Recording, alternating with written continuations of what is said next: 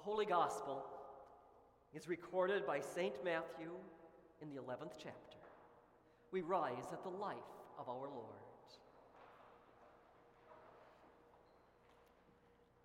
At that time, Jesus continued, I praise you, Father, Lord of heaven and earth, that you have hidden these things from clever and learned people and have revealed them to little children.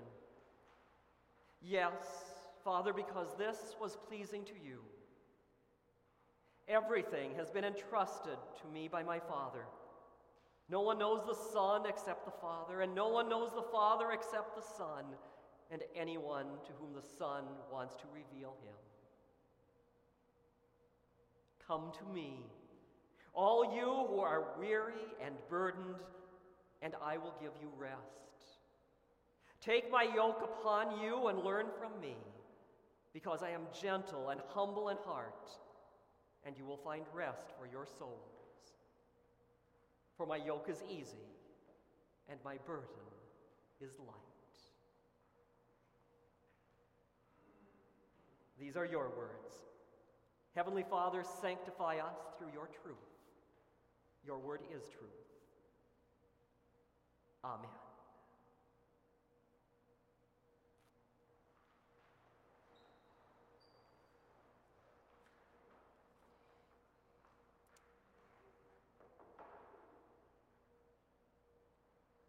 Can you remember being a kid?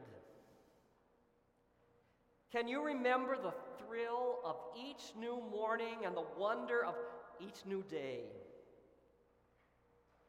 Can you remember when a week seemed like an eternity and it was a lifetime between Christmases? Can you remember nursery rhymes and fairy tales and thinking that all stories had a happy ending and that the world was full of handsome princes and of beautiful princesses? Can you remember when your father seemed like the smartest man in the world and your mother was the most beautiful woman?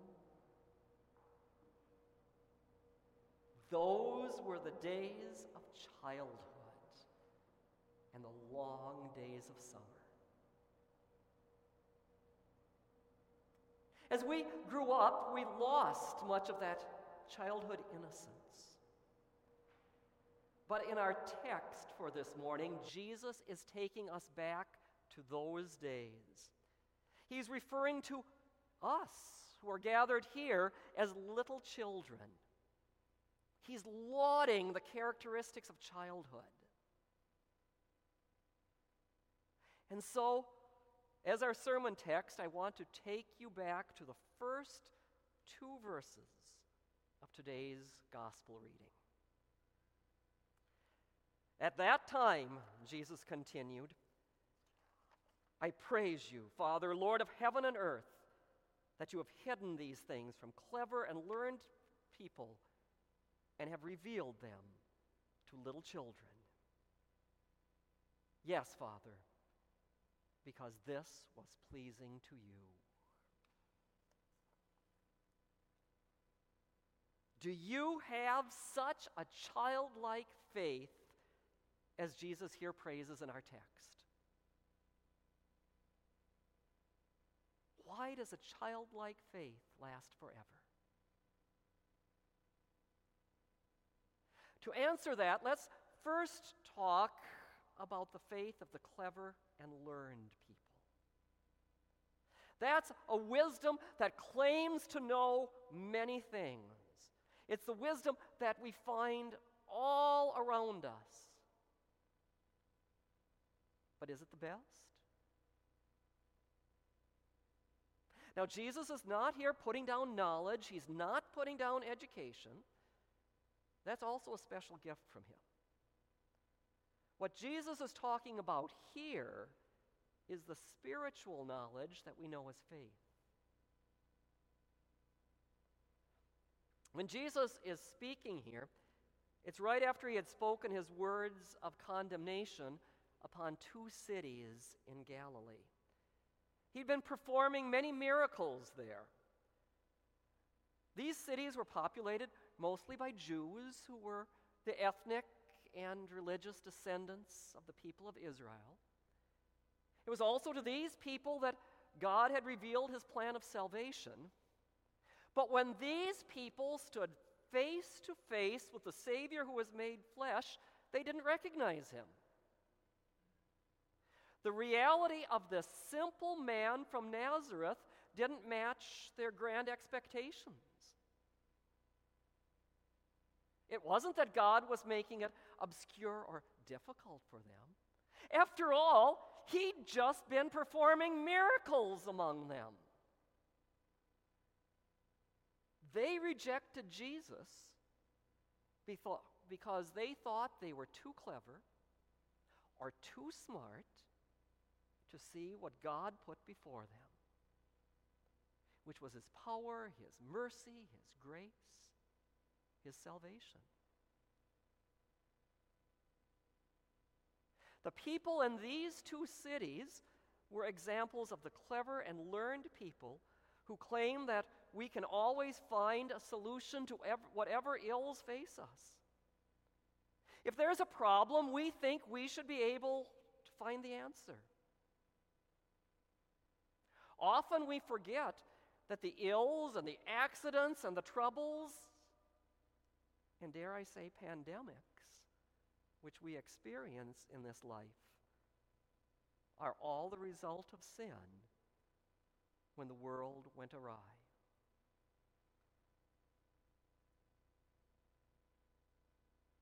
God's wisdom, His truth, remains hidden today, even from many people who think they are wise. You see, human wisdom would have you believe that worshiping anything and everything is equally valid. That any and all gods are true gods if you sincerely believe enough. That you can save yourself if you work hard enough. These are lies that Satan and our own human minds make up to make us confident in ourselves, to make us think that we are ever so smart.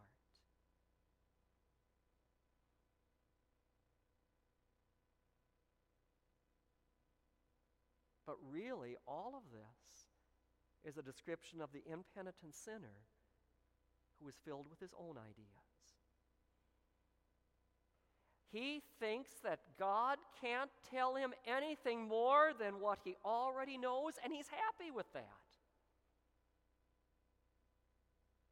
And so Jesus says in our text God has hidden these things from clever and learned people.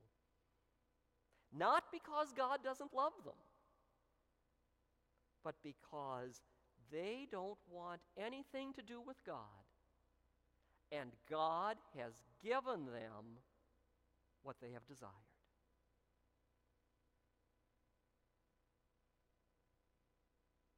It's not that God wants us to be simpletons or childish in our faith.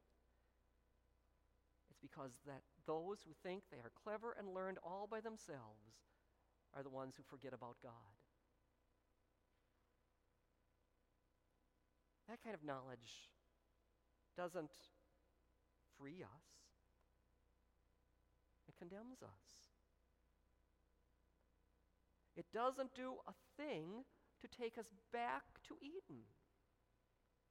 We're still left in a fallen world clothed with the dirty, torn rags of our sins. With St. Paul, we must say, I know that nothing good lives in me, that is, in my sinful nature. For I have the desire to do what is good, but I cannot carry it out. For what I do is not the good I want to do. No, the evil I do not want to do, I keep on doing.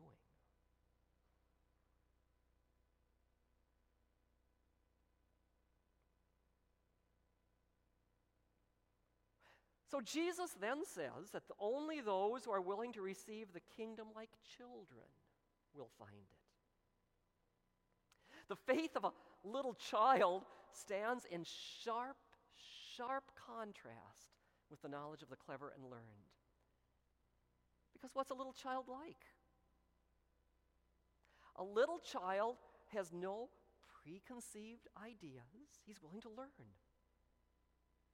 A little child is trusting and believing. A little child will come running and jump into your arms, confident that you're going to catch him and not let the child fall.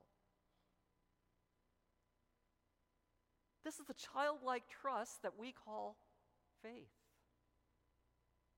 It's why Jesus says, unless you turn and become like little children, you will never enter the kingdom of God. Think of that great contrast the hiding of things from the clever and learned, and the revealing them to little children. Notice this in particular. This striking contrast confirms once again that salvation is by grace alone and not by anything we can do. Small children don't know much. They can't boast about their great knowledge. You have to work all day to earn, to earn a paycheck to buy food to put on the table, but an infant doesn't work. A small, small child can't do anything of monetary value. She just receives food from her mother. But that's exactly the point. This perfectly describes our relationship with our Heavenly Father. He is the Father, and we are the children to whom He gives everything by undeserved grace. The wonder of God's grace is so arranged that nothing is required of us. Nothing more than that which is known of a little child. If high intelligence were required, many people automatically would be excluded. If we had to bring something, we couldn't do it. But everything necessary for our salvation comes from God Himself. This is grace. God's redemption at Christ's expense. The triune God has done everything necessary for our salvation. His forgiveness through Jesus Christ is so simple that it can be grasped by a little child. In fact, Jesus himself became a little child, born of the Virgin Mary, suffered under Pontius Pilate, was crucified, died, and was buried. Contrary to all human understanding, Jesus' perfect life and innocent death on the cross made us right with God. The blood that he shed upon the cross atoned for my sin and your sin.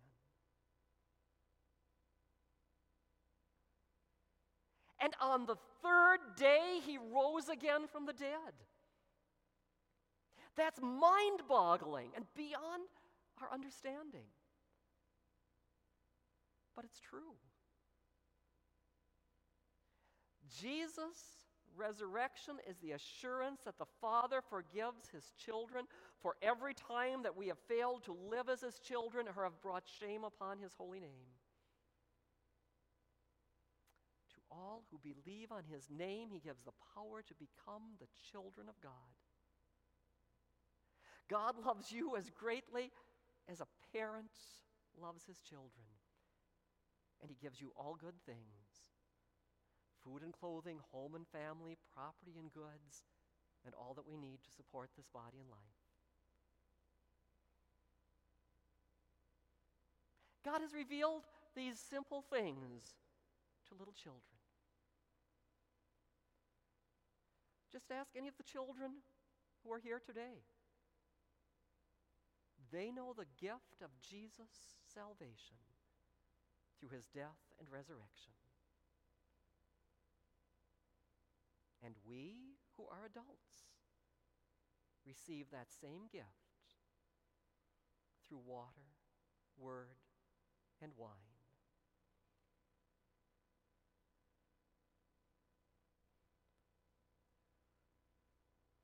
Today, you're being called a child. It's a compliment to be called a child. That is, to be called a child of God.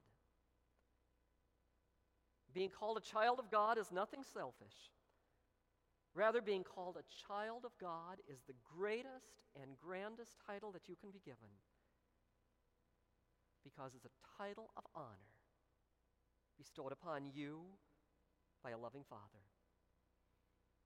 The apostle says, See the kind of love the Father has given to us, that we should be called children of God. And he has also said, If we are children, then we are heirs, heirs of God, and fellow heirs with Christ. As a child of God, you can trust your Savior no matter what Satan may say or no matter what the world may throw at you. Jesus invites you, saying, Come to me, all you who are weary and burdened, and I will give you rest.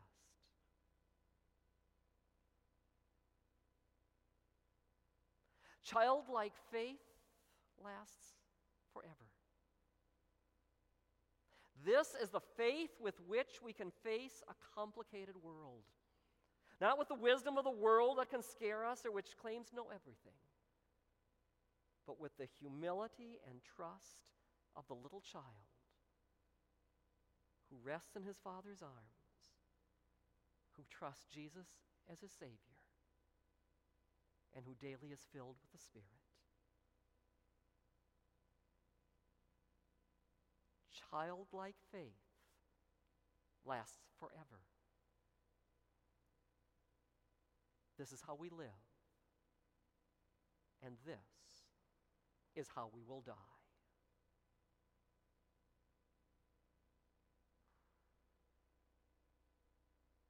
Glory be to the Father, and to the Son, and to the Holy Spirit, as it was in the beginning, is now, and ever shall be now and forever. Amen. And now, having heard the words of our Lord,